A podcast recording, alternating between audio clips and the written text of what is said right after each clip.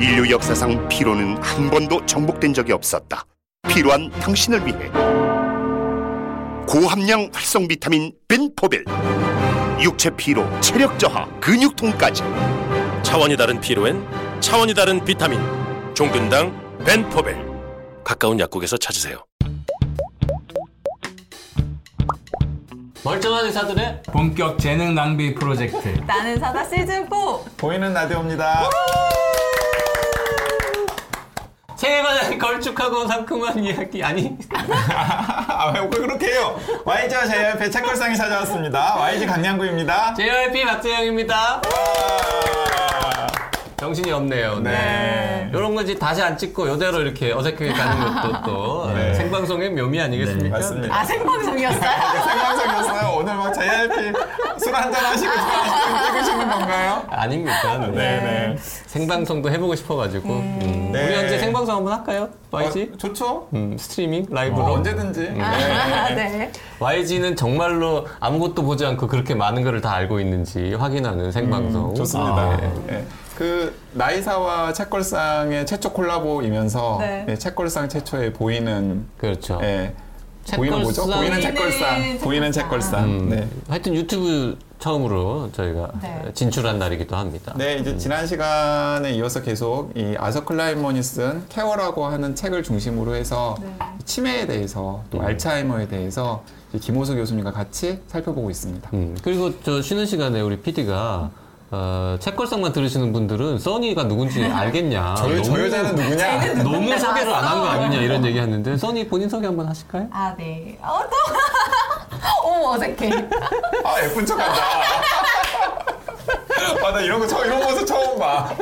카메라 의식하는데 아, 카메라 의식하면서.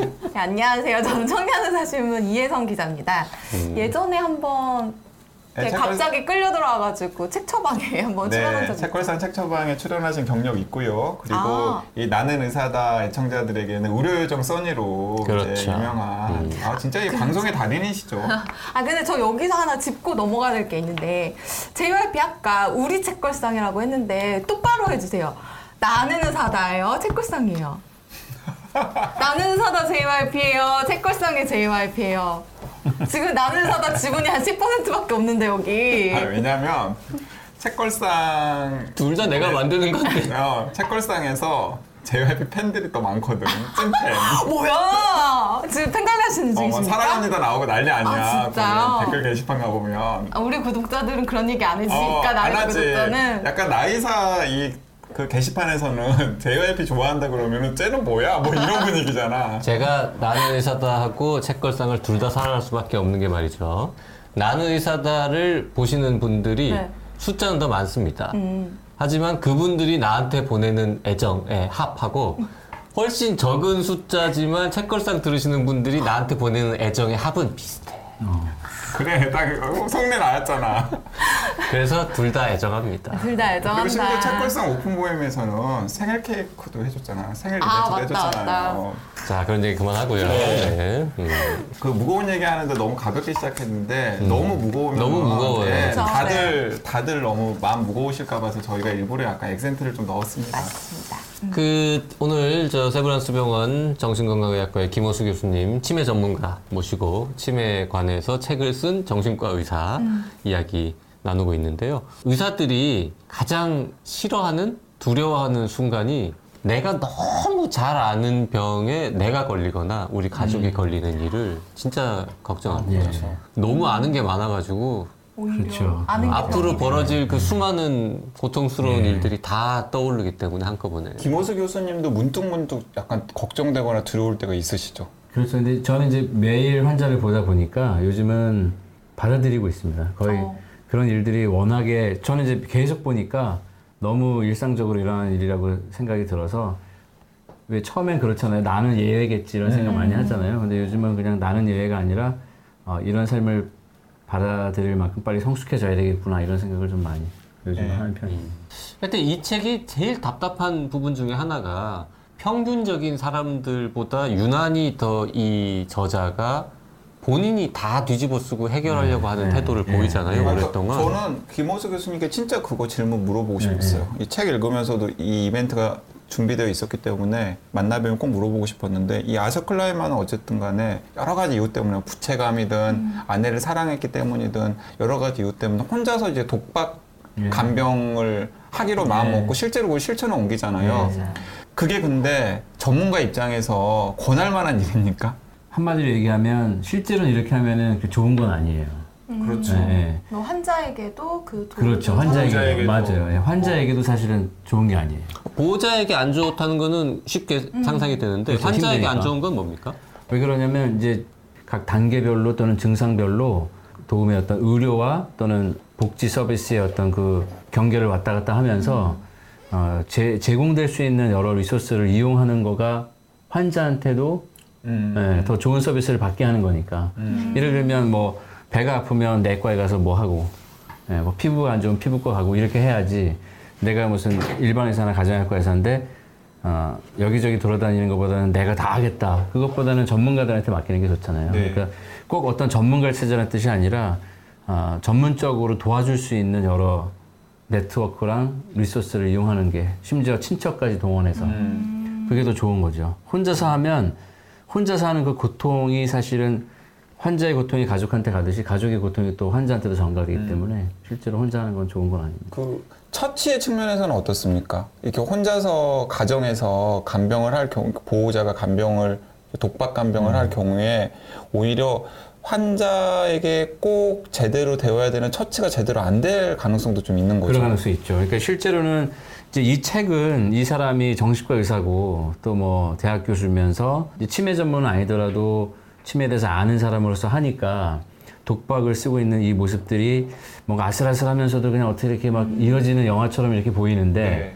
실제로는 이제 제가 보는 환자들한테 일어나는 일어날 때 만약 어떤 보호자가 독박강변을 고집하면 실제로 환자들이 안 좋은 상황들이 많이 생겨요. 음. 왜 그러냐면 그때 그때마다 필요한 도움을 청하지 않고 자기 방식대로 막 하는 경우가 생기는데 네. 그게 이제 뭐랑 엇물려 있냐면 모든 걸 내가 통제하고 내가 책임지겠다. 그러니까 아마 이, 이 저자도 얘기하지만 자신이 모든 걸 통제하고 싶어하는 어떤 그거에 너무 매달린 건 아닌가 반성한다 뭐 이런 얘기가 있잖아요. 그런 것처럼 가부장 사회에서 특히 예를 들면 어머니가 치매가 오거나 그러면 장남 같은 사람들이 이제 고집을 부리면서 어, 모든 거는 다 내가 책임질 테니까 뭐 며느, 며느리들이 하기 싫으면 내가 하겠다. 그래서 실제로 열심히 잘 하지만 그분이 너무 고집을 부리기 때문에 환자 입장에서 더 편안하게 이렇게 생활할 수 있는 것들이 통제되고 어, 뭐 이건 뭐가 좋으니까 뭐는 안 되고 네. 여기서 해야 되고 운동해야 되니까 무조건 뭐 나랑 같이 한 시간 운동해야 되고 뭐는 음식 안 좋다 그랬으니까 뭐 절대 라면은 먹으면 안 되고 뭐 이런 일들이 이제 생기는 거죠. 그 모든 일이 다 그렇듯이 간병도 굉장히 전문적인 일이고 그렇죠. 노하우가. 많이 네, 필요해서 맞아요. 뭐 평소에 무슨 아는 게 많거나 뭐 학식이 높거나 아니면 환자를 사랑한다고 해가지고 잘할 수 있는 건 아닌 것 같더라고요. 사랑만으로 되는 게 네. 아니에요. 아니 뭐 기저귀 갈고 목욕시키고 산책시키고 뭐 먹여드리고 닦고 뭐 기타 등등 이 옷 갈아입히고 하는 수많은 일들이 굉장히 많은 어떤 체력도 필요하고 기술도 필요한 일이더라고요. 그 나중에는 그 우리나라 말에도 무슨 질병에는 효자 없다 뭐 이런 이야기 있잖아요. 긴병에 긴, 효자 병에는 없다. 효자 없다. 질병에는 효자 없다. 죄송합니다. 긴 병에는 효자 없다 이런 이야기 있잖아요. 실제로 이 아서 클라이먼도 그렇잖아요. 폭력이나 아니면은 뭐 심한 폭언까지 가진 않았지만은 자기도 막 너무나 화가 나가지고 그 화를 주체하지 못하고 막 어디선가 막 풀고 막이 환자에게 아마 쏟아냈을 거예요. 이게 디테일하게 묘사는 안 되고 있지만은 그 이제 그런 안 대목들이 있는 걸 보면 수가 없죠. 네. 우리 김원수 교수가 그 시리즈로 찍은 치매 영상들 중에 11번인가 보면은 왜 그 가족들이 스트레스에 잘 대처하는 방법 뭐 이런 것도 우리가 그때 했던 것 같은데 이 방송 보시거나 들으시는 분들 중에서 조금 더 치매 환자나 가족들한테 도움될 만한 정보를 원하시는 분들은 네, 김호수 교수의 치매 이야기 검색해가지고 그걸 좀 다 보는데도 뭐한 한 시간이면 다 보지 않습니까? 되게 짧게 짧게 맞아요. 짧은 중요한 거라서, 정보만 네. 전달. 굉장히 유용합니다. 네, 네, 네. 맞습니다. 그리고 또 한 가지 그 김 교수님께 말씀드린 게 이제 김 교수님께서 일상적으로 계속해서 이제 치매 환자들에게 진단을 내리고 또 가족들의 진료를 하고 가족들과 상담도 하고 그러잖아요. 근데 이 책에서 이 하버드 대학교 의사인 아서 클라이먼이 굉장히 울분에 차가지고 의사들이 환자나 가족에게 너무 공- 무심하다. 너무 무심하다. 너무 기계적이고 병리학적으로만 대한다. 네, 그리고 공감을 보이는 것을 왜 그렇게 인색하냐. 그리고 이제 아서 클라이머는 더 나가서 이게 어쩌면 현대 의료가 가지고 있는 지금 치명적인 문제점일 수도 있다. 이렇게까지 확장을 맞아. 하는데 이 현장에 계신 입장에서는 약간 좀 아, 우리도 할 만큼 한다고 하는 좀 욱한 생각이 드셨어요? 아, 아니면 좀 예. 공감이 되셨어요? 예, 예. 둘 다 들었어요. 네. 그러니까 이제 부끄럽고 공감이 되고 어, 같이 화가 나는 부분도 있고 네. 또 이제 너무 이쪽으로만 몰아가면 고생하는 의료진들이 이렇게 욕만 먹을 것 같아서 좀 예, 그렇기도 하고 걱정도 되고. 네. 네, 두 가지 마음이 다 들었는데요. 한편으로는 공감하면서 한편으로는 저자한테 아니 알만한 분이 왜 그러지? 아니 실제로. 실제로 그 의사들 있는 학회 같은 데 가서 이런 이야기 발표하면은 실제로 딱 그런 반응이 있다고 아서 클라인먼 아. 본인도 이야기하잖아요. 네, 네, 네. 한편에서는 꼭 그걸 의료 시스템의 문제이고 이렇다기보다 어, 어떻게 보면 의료가 공공재이기 때문에 그러니까 예를 들면 대부분의 서비스는 서비스의 그 질을 요구하는 만큼 비용을 지불하고 예, 서비스를 받으니까 음. 예, 더 높은 서비스를 받으려면 더 많은 서비스 비용을 지, 지불하는데 의료는 이제 공공재니까 더 많은 사람이 이 그 혜택을 받으려면 서비스 질이 낮아질 수밖에 없잖아요. 근데 그걸 어디서 낮추냐면 진단과 치료에서는 낮추기가 어려우니까 이제 그럼 잘라낼 수 있는 부분이 돌봄과 간병의 어떤 아, 예, 일 수밖에 없는 거죠. 그렇게 그러니까 또 그거는 생각할 수도 예, 있겠네요. 그러니까 어떤 영리적인 목적에서 병원이 시스템으로 돌아가다 보니까 간병에 신경을 못 쓴다기보다 의료의 공공재 특성이 갖고 있는 어떤 안타까움 뭐 이런 거라고 볼 수도 있을 것 같아서 여러 가지 측면을 다 생각해 봐야 될 것 같고요. 네. 그래도 좀 의사나 뭐 의대생이나 이런 사람들한테 그 공감하는 방법이라든지 돌봄의 중요성이라든지 이런 거를 조금은 더 교육을 해야 될 것 같지 않습니까? 그렇죠. 이제 그거를 그러니까 제 생각엔 우리가 이거예요. 학교 다닐 때는 전혀 안 배웠잖아요. 그런 거를 맞아요. 거의. 맞아요. 저는 이 요즘은 좀 가르치는데 그 케어의 약간의 드라마, 휴먼 드라마 버전이 그 슬기로운 의사생활 같더라고요. 그 슬기로운 의사생활을 보면은 되게 환자들과 공감하려고 노력하는 그런 의사들 모습들이 많이 그려지잖아요. 음. 사실 현실에는 없을 법한. 아니 그 정도 의사는 현실에 많이 아, 많이 있어. 있어요. 네, 네, 그럼요. 네. 어떻게 그런데- 생각하십니까? 학교에서 학생들도 가르치는 입장에서 네. 아니, 저희는 이제 정식과다 보니까 교육할 때 이제 그런 걸 자꾸 강조하고 많이 하고 특히 요즘 이제 아서 클라이만처럼 사회의학, 인문의학 이런 네. 분과들이 이제 점점 커지고 의학교육과나 이런 데서 이런 그 사람을 어떻게 대할 것인지 어떻게 공감할 것인지 이런 것들을 교육하는 프로그램들이 점점 늘어나고 있어요. 그래서 그런 면에서는 이제 좋, 좋은데 아, 신랄하게 비판하고는 있지만 저자가 실제로 예를 들면 의료 아까 공공재 얘기했지만 그게 아니라 무한정 베풀 수 있는 어떤 리소스를 가지고 의료가 한다고 해도 돌봄 서비스까지를 의료가 다 진짜 할 수 있을 거냐. 그거는 의사가 그러면 집에 가서 간병하는 어떤 아까 얘기한 것처럼 기저귀 같은 걸 어떻게 가는지까지도 전문가가 충고해주고 그런 건 아닐 거 아니에요. 그렇다면 그러면 왜 그럼에도 불구하고 그걸 아는데도 저자가 왜 이렇게 비판하나? 그거는 의사들이 그걸 안 해준다기보다는 아마 이 사람 정신과 의사니까 그렇게 배웠을 텐데 모든 그런 돌봄 의료 서비스와 돌봄 서비스 통합을 주관하고 그걸 가이드해주고 그 리더 역할은 의사가 해야 된다는 생각이 분명히 있었을 거예요. 네, 네. 그러니까 이 의사가 다 하라는 게 아니라 거기에 이렇게 바라만 봐주면 되거든요. 네. 예를 들면 진료 시간에 돌봄은 어떻게 해야 되고 뭐 내가 가정 방문해서 돌봄을 해드리겠습니다. 이걸 하라는 얘기가 아니라 지금 돌봄이 어떻게 돼가고 있는지에 대해서 한번 바라봐주고 물어주고, 물어주고. 네. 네, 네. 거기에 한마디 코멘트를 주고 네, 예를 들어서 아서 클라임만한테 근데 지금 어, 좋아하는 지금 누가 돌보고 있습니까? 그렇죠. 아, 네. 내가 내가 혼자 돌보고 있는데 그렇죠. 그러면 아 근데 여기 뭐 같은 의사 선생님끼리 의사끼리 이런 얘기 하기 그렇지만 아 선생님 그건 정말 좀 아닌 것 같습니다. 맞아요. 맞아요. 네. 내가 우리 가족이라면 다른 조언을 해드리고 싶습니다. 뭐 맞습니다. 이렇게 이야기하는 게 사실. 중요한 거잖아요. 예, 예. 그래서 아이소클라이만도 의사가 돌봄까지를 다 하라는 얘기가 아니라 예를, 예를 들면 저자가 저한테 와서 말씀하신 것처럼 제가 지금 혼자서 다 하고 싶어서 이렇게 하고 있는데 잘하는 겁니까 할 때 거기에 대한 시각과 교육을 받은 적이 있어야 거기에 충고를 하는데 예, 그냥 글쎄요. 네. 이래버릴 수밖에 없는 의사들에 대한 비판인 거죠. 글쎄요 그러면 진짜 허무하겠다. 가이드를 해주길 바라는데 네, 그렇죠. 글쎄요. 어디로 갈지를 알려주면 좋겠는데 그냥 약만 처방하는 것 같고 이러면 그렇죠. 거기에서 오는 그 그렇죠. 절벽을 느끼겠죠. 그래서 약간, 약간 글쎄요 하는 순간에 아 그건 네 프로블럼이지 이런 네, 식으로 네, 받아들일 것 네, 같아요. 아니야. 아, 그건 뭐 사람마다 다르죠. 이런 네. 대답을 해버리면 네. 네.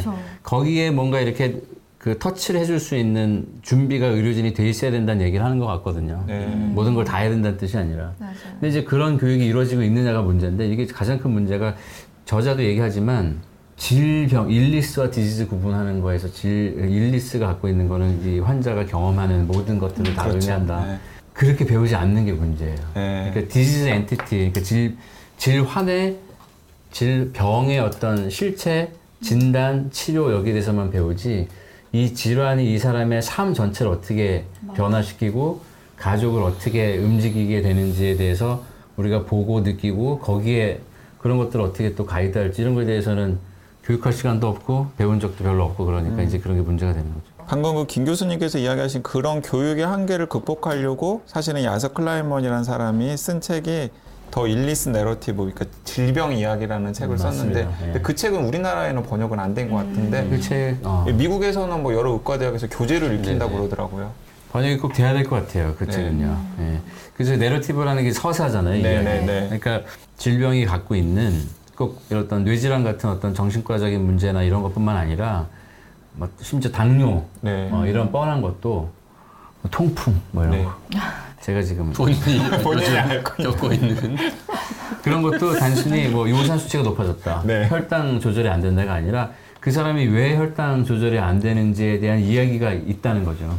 아 지금 자기 통풍을 봐주는 에, 의사에 대한 불만이 굉장히 많으시군요. 무심하다. 네. 무심하다. 요산 네. 수치만 이야기하시는 거구나. 그런 거 김광준 교수가 봐주고 있는데 잘, 쭈니예요? 쭈니가 잘 봐주고 보고 있습니까? 잘 봐주고 있습니다. 아, 우리가 아는 그 김광준 네, 교수가 네. 보고 있습니까? 근데 쭈니는 진짜 약간 공감형인데. 그렇죠. 아니, 왜냐면은 그 이제 할아버지 때문에 우리 집안에 뭔가 병력에 치매가 있을 수 있다라는 가능성이 확인이 된 거잖아요. 근데 우리 아버지께서 그 시야가 좁아진다. 그래서 조회 또 조, 조한이랑 똑같은 똑같네요. 거예요. 네, 맞아요. 시야가 좁아요. 그래가지고 깜짝 놀라셔가지고 저한테 전화를 하신 거예요. 그리고 또 한번 쓰러지셨어. 그런데 아. 단기 기억 상실증. 한 두 시간 정도 선망이 오셔가지고 기억을 못 하시는 일이 생긴 거예요. 아주 큰 일이다 싶어가지고 이제 쭈니랑 상담했더니 쭈니가 모시고 한번 와라. 음. 그래가지고 이제 쭈니를 주치의를 해가지고 이런저런 사진도 찍고 막 검사를 받았는데 쭈니가 그냥 완전히 그냥 우리 아버지랑 어머니를 살살 녹여버리더라고요. 아니 치료를 해야지 녹이면 어떡해. 돌봄. 돌봄. 진단 결과를 보여드리면서 어, 왜 안심을 하셔도 되는지. 어, 아, 지금 책걸사 쪽에서 듣고 계신 분들 쭈니는 도대체 누구냐? 뭐냐 이렇게 생각하실 텐데 아, 정말 오래 들으신 분들은 한 3년 전쯤에 한번 나오셨죠? 숨결이 어. 바람될 때 때 게스트로 나오셨죠. 그때 나왔던 네. 분입니다. 네. 네. 나는 세브란스 병원 네, 현재 노년내과 교수로 있는 네. 네. 갑자기 쭈니가 보고 싶네요. 네. 그 근데 김호수 교수님께 질문 남기신 분들도 많더라고요. 게시판 네. 글 보니까. 저희 그러게요. 이게 저 치매 그 유튜브 쭉 찍어놓은 거에 올라온 질문인데 우리가 그동안 답을 못 드렸던 아. 네, 좀 그런 거죠? 네, 이게 바쁘신데 모셨으니까 좀 질문도 예, 예. 해결하면서 같이 이야기하면 예, 예. 좋을 것 같습니다. 네. Hello, 안녕하세요. I'm visual, 비주얼 아티스트 벤 와니체입니다. 통증은 사라지고 예술은 남습니다. 두통, 치통, 생리통엔 한국인의 두통약 개보린 삼진제약 최근에 달린 질문인데요. 질겜 유저 오더님이 하신 질문입니다. 그 저희 할머니가 치매인 것이 확실하다고 병원에서 진단이 나왔는데요. 첫 번째. 진짜로 저희 할머니는 귀신이 보이는 걸까요? 저희 할머니가 자꾸만 소파에서 귀신과 이야기하는지 아무도 없는데 누구랑 말을 주고받으면서 말하는지 알았다, 알겠습니다. 라고 그러네요. 두 번째, 치매가 걸리면 집을 나가려고 하나요? 할머니가 잠도 없어서 저희 집에서 새벽에 계속 나가려고 하십니다. 대체 왜 이러시는 건지 좀 알려주실 수 있나요? 답변 주시면 감사하겠습니다. 예, 예. 네. 그리고 첫 번째 질문부터 귀신 보이는 거. 네. 그거 실제로 보이는 거일 가능성이 많고요. 음. 어, 보이면서 목소리까지 들릴 가능성이 있어요. 이게 치매의 증상인 그 건가요? 증상 중에 하나인데 네. 흔한 증상은 아니고 루이체 치매라는 데서는 좀 잘 생기는 증상이에요. 환시, 네, 환청. 네. 오. 음. 잘 치료하면 이제 가라앉을 수 있는 거고요. 이거 네. 헛것이니까 뭐 그러지 말라고 뭐 이러면서 실갱하거나 그러지 말고 그냥 안정할 수 있게 도와드리면 되고요. 음. 또 어떤 경우에는 파킨슨 병이 같이 치매랑 있을 때 네. 파킨슨 약을 쓰다 보면 이제 파킨슨 약이 도파민이라는 물질을 뇌 속에서 높이는데 도파민이 올라가게 되면 또 환시 이런 게잘 생겨요. 네. 음, 그래서 또 그럴 수도 있고. 아 그러면 그냥 그걸 그냥 그대로 받아들여야 된- 되는 거군요. 보호자 입장에서는. 음, 근데 이제 그거를 뭐 그냥 받아들인다기보다는 어, 뭔가 이제 의사들이랑 같이 상의를 해서 해결을 해 나가면 좋은데 아. 네. 당사자한테 이제 그러지 마라 뭐 그거 아니다 헛거다 뭐 이런 식으로 하는 거는 제발 정신 차리셔라. 아, 뭐 그건 이런 안 이런. 거안 안 예, 된다는 거죠. 좀더 아- 아- 악화될 수 있어서 혹시 그런 의사 지금 누구랑 무슨 얘기했어? 이런 걸 물어보는 건요? 그거는 좋지는 않을 것 같아요. 좋지는 않아요, 왜냐면. 그걸 문, 그 지금 누구랑 무슨 얘기했어라고 하면 환자한테 그 환시와 환청이 현실인 것처럼 이야기를 하게 되니까. 네. 물론 좀 전에 제가 말씀드린 것처럼 그건 현실이 아니라고 하는 것들은 증상을 악화시킬 수 있어서 그것도 안 되지만 그렇다고 인정하는 쪽으로 어, 그 대화의 소재가 되면 그것들이 더 이제 익숙하고 당연한 것처럼 될 수 있어서 그건 안 하는 게 좋고요. 약간 아, 그럼 이런 현상이 나타나면 아, 이런 증상이 나타났네. 그러면 그걸 그냥 현실을 확인하고 전문의를 찾아갔을 때 상담을 해서 네. 이걸 해결하는 예, 방법으로 가야 예. 한다는 말씀이시네요. 이미 치매가 있는 사람 있는 분이었다면 음. 그 진료를 하고 있을 테니까 진료할 때 같이 얘기해 보면 좋을 것 같습니다. 네. 그 치매 환자를 케어를 돌봄을 정말 잘 해드리는 경우하고 그냥 좀 이렇게 대충 방치하거나 뭐 이렇게 대충 대충 돌보는 경우하고 치매가 악화되는 진전되는 속도에도 영향을 혹시 줍니까? 어, 완전히 주죠. 네, 많이 줘요. 오.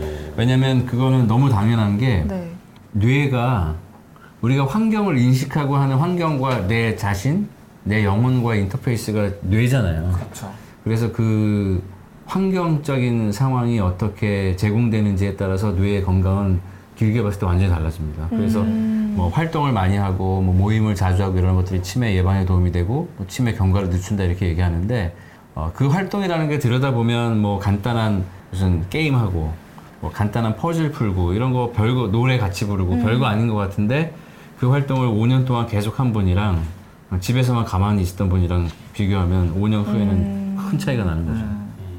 두그 번. 편안한 감정? 네. 아, 그 다음에 두 번째 네. 질문이 새벽에 나가시는 거. 네. 이 증상이 좀 흔한 증상 중에 하나예요. 그래서 돌아다니시고. 맞아요. 맞아요. 예. 저희 할아버지도 그러셨어요. 음. 네. 음. 새벽 아니라 그냥 문 열려 있으면 낮에도 낮에도 그렇죠. 그럴 수 낮에도 있어요. 그래서 그래요. 그 치매라는 걸 처음 발견한 게 도랑에 빠지셨어요.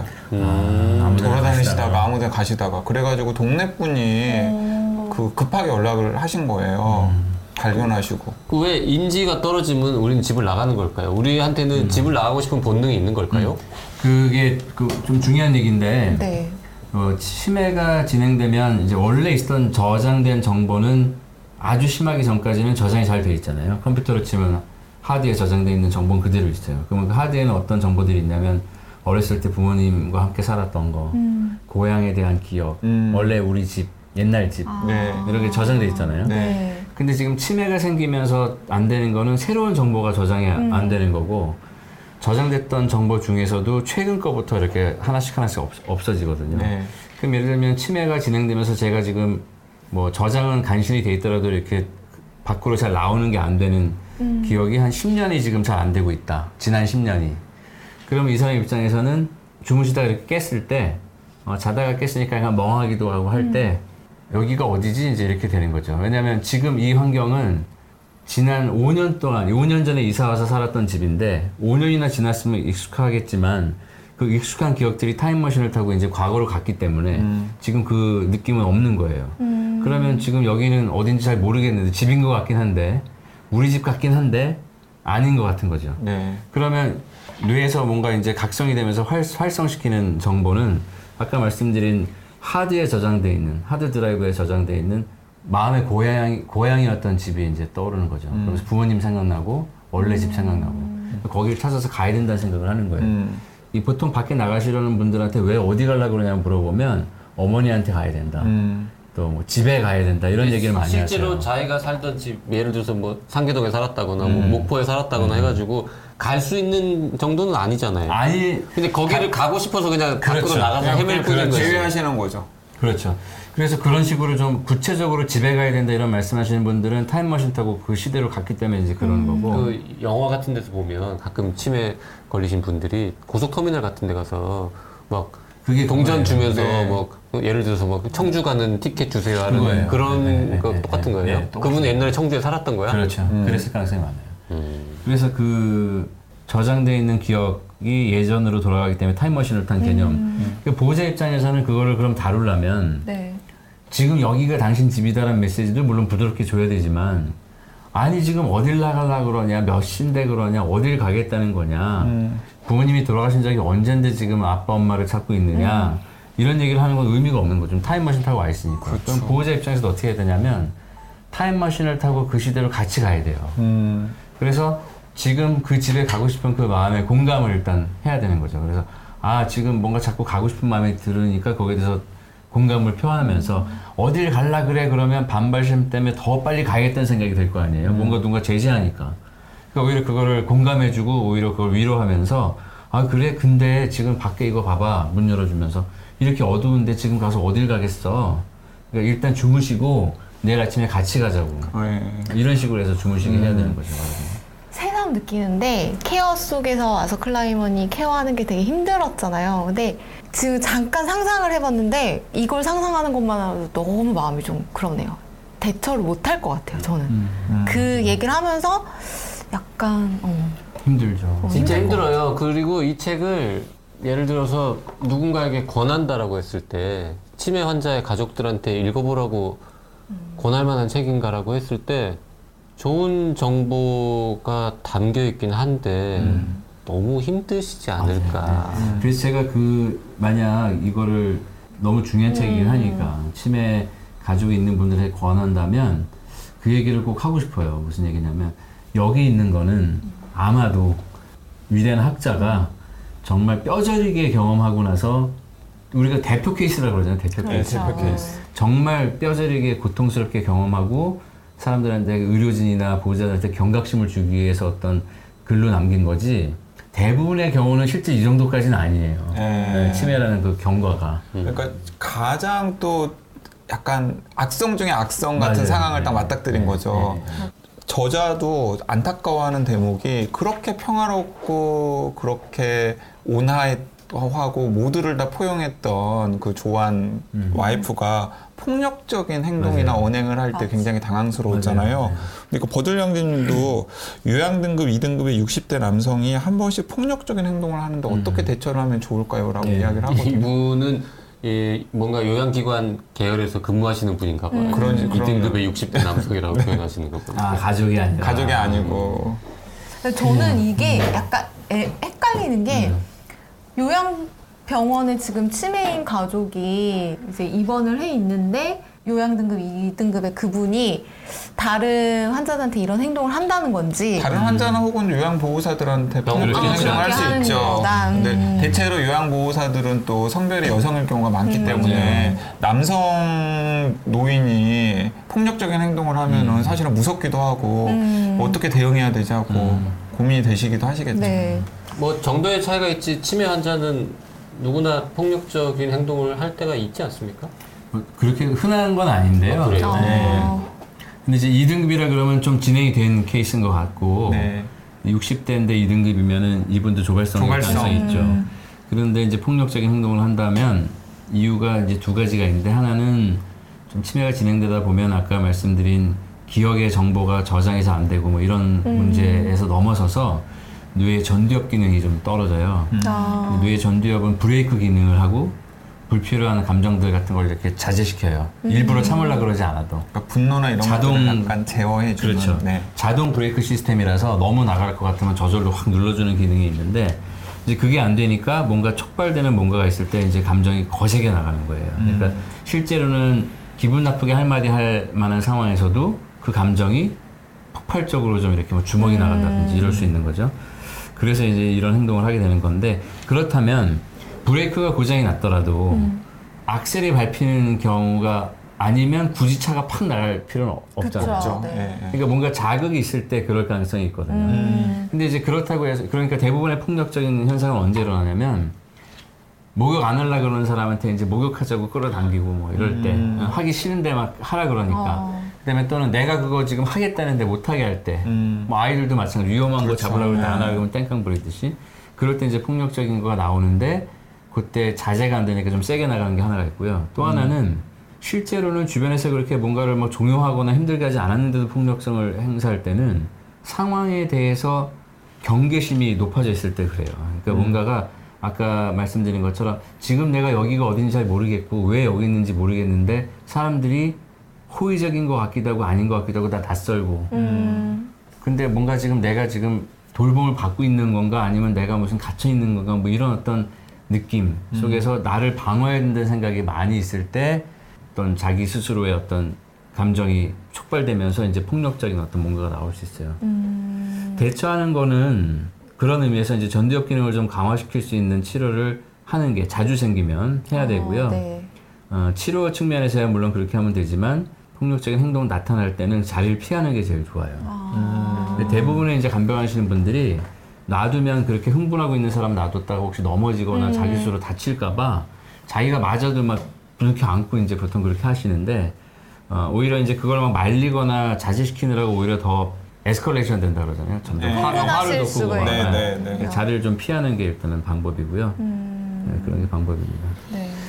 그리고 이제 폭력성 치료 이런 얘기하다가 제가 떠올랐는데 이 말씀드린 것처럼 이 지금 케어라는 책에서의 어떤 상황들은 좀 실제보다 꽤 힘든 경우라 그랬잖아요. 음, 네. 더 그럴 수밖에 없었던 거가 그때 2000년대 초반에서 2000년 2010년 11년 정도까지면 네. 그 당시에는 사실은 치매약이나 치매 행동 조절하는 거에 쓸만한 약이 좋은 게 별로 없었어요. 아. 그래요? 네. 불과 10여 년 전인데도 예를 들면 지금 제일 많이 쓰고 있는 치매 약도 사실은 2000년대 중반쯤 어. 에서부터 시작된 거고 특히 행동 조절할 수 있는 약 중에서 쓸만한 약이 예전에는 정말 심한 약밖에 없었거든요. 아, 그러면 부작용 잘 생기고 그래서 잘 웬만하면 안 쓰는 거예요 그런 약을. 아, 그러면 지금은 좀 시- 환자에게 부작용이 덜하면서도 약간 폭력적인 성향이나 좀 과한 행동을 조절할 수 있는 약이 있습니까? 네, 그런 편안한 약들이 지금은 꽤 있어서 음. 어, 이분이 똑같은 일을 지금 겪었으면 훨씬 부드럽게 아마 간병하는데 좀 도움이 많이 됐을 거예요. 아, 그건 또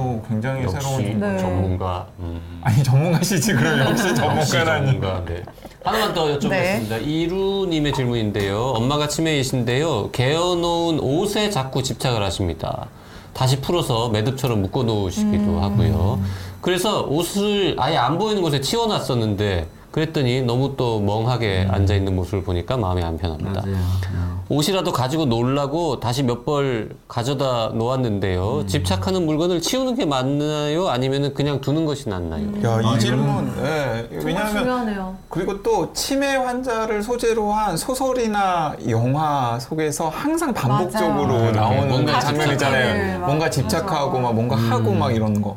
너무 질문 자체가 좋은 질문이고요, 정말. 그 다음에 잘하셨어요. 몇 벌 다시 가져다 놓은 것도 정말 잘하셨고. 아. 이런 일이 이제 왜 생기냐면 실제 이런 일을 하는 분한테 이제 왜 그러냐고 이제 조심스럽게 천천히 물어보면 어떻게 대답하냐면 이분이 뭔가 자기 룰이 없는데 이 상황 파악은 잘 안 돼, 치매 때문에. 음. 근데 뭔가 자기 가족을 위해서 이렇게 가만히 있어서는 안 된다는 느낌이 있는 거예요. 아, 그런 거구나. 그래서 뭐라도 하려 그러는 거예요. 그래서 아, 이- 자꾸 옷을 꺼내서 이 이렇게 식구들이 태호에 있는 이 조앤도 자꾸 막 하지 말라 그러더라도 그러니까. 눈도 안 보이는데도 막 뭐라도 하려고 막. 하려고 그래가지고 식구들이 너무- 이렇게 여러 가지 일을 하고 고생하는데 나도 뭔가 해야지라는 네. 생각을 하시는 거군요. 그래서 슬프고 아름다운 얘기인데, 음. 어, 그래서 심지어 예를 들면 이런 게 있어요. 그, 제 환자분 중에 한 명은 대화도 잘 안 될 정도로 지금 꽤 심한 상태인데도 불구하고, 한 오후 5시가 되면 막 사람이 예, 예민 예민해지면서 예민해지. 자꾸 막 짜증을 더 내고.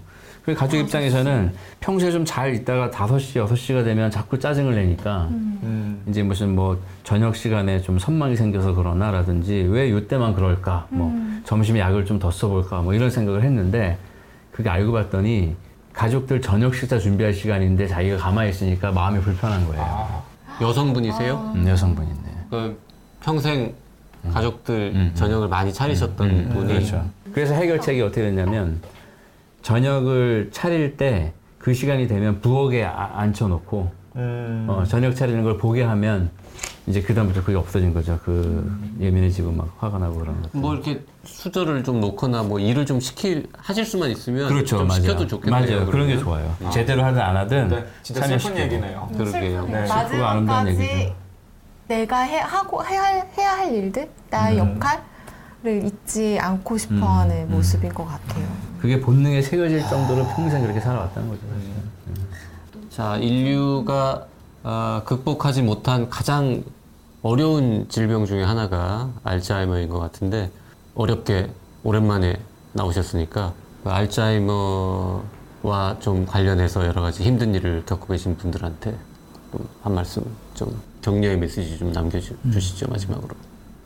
제가 가족한테 드리고 싶은 말씀 중에 제일 중요한 거는 어, 간병과 그 치매 환자와 같이 지내는 과정 중에 생기는 분노와 미움에 대해서 자책하지 말라는 말씀을 꼭 드리고 싶습니다. 네.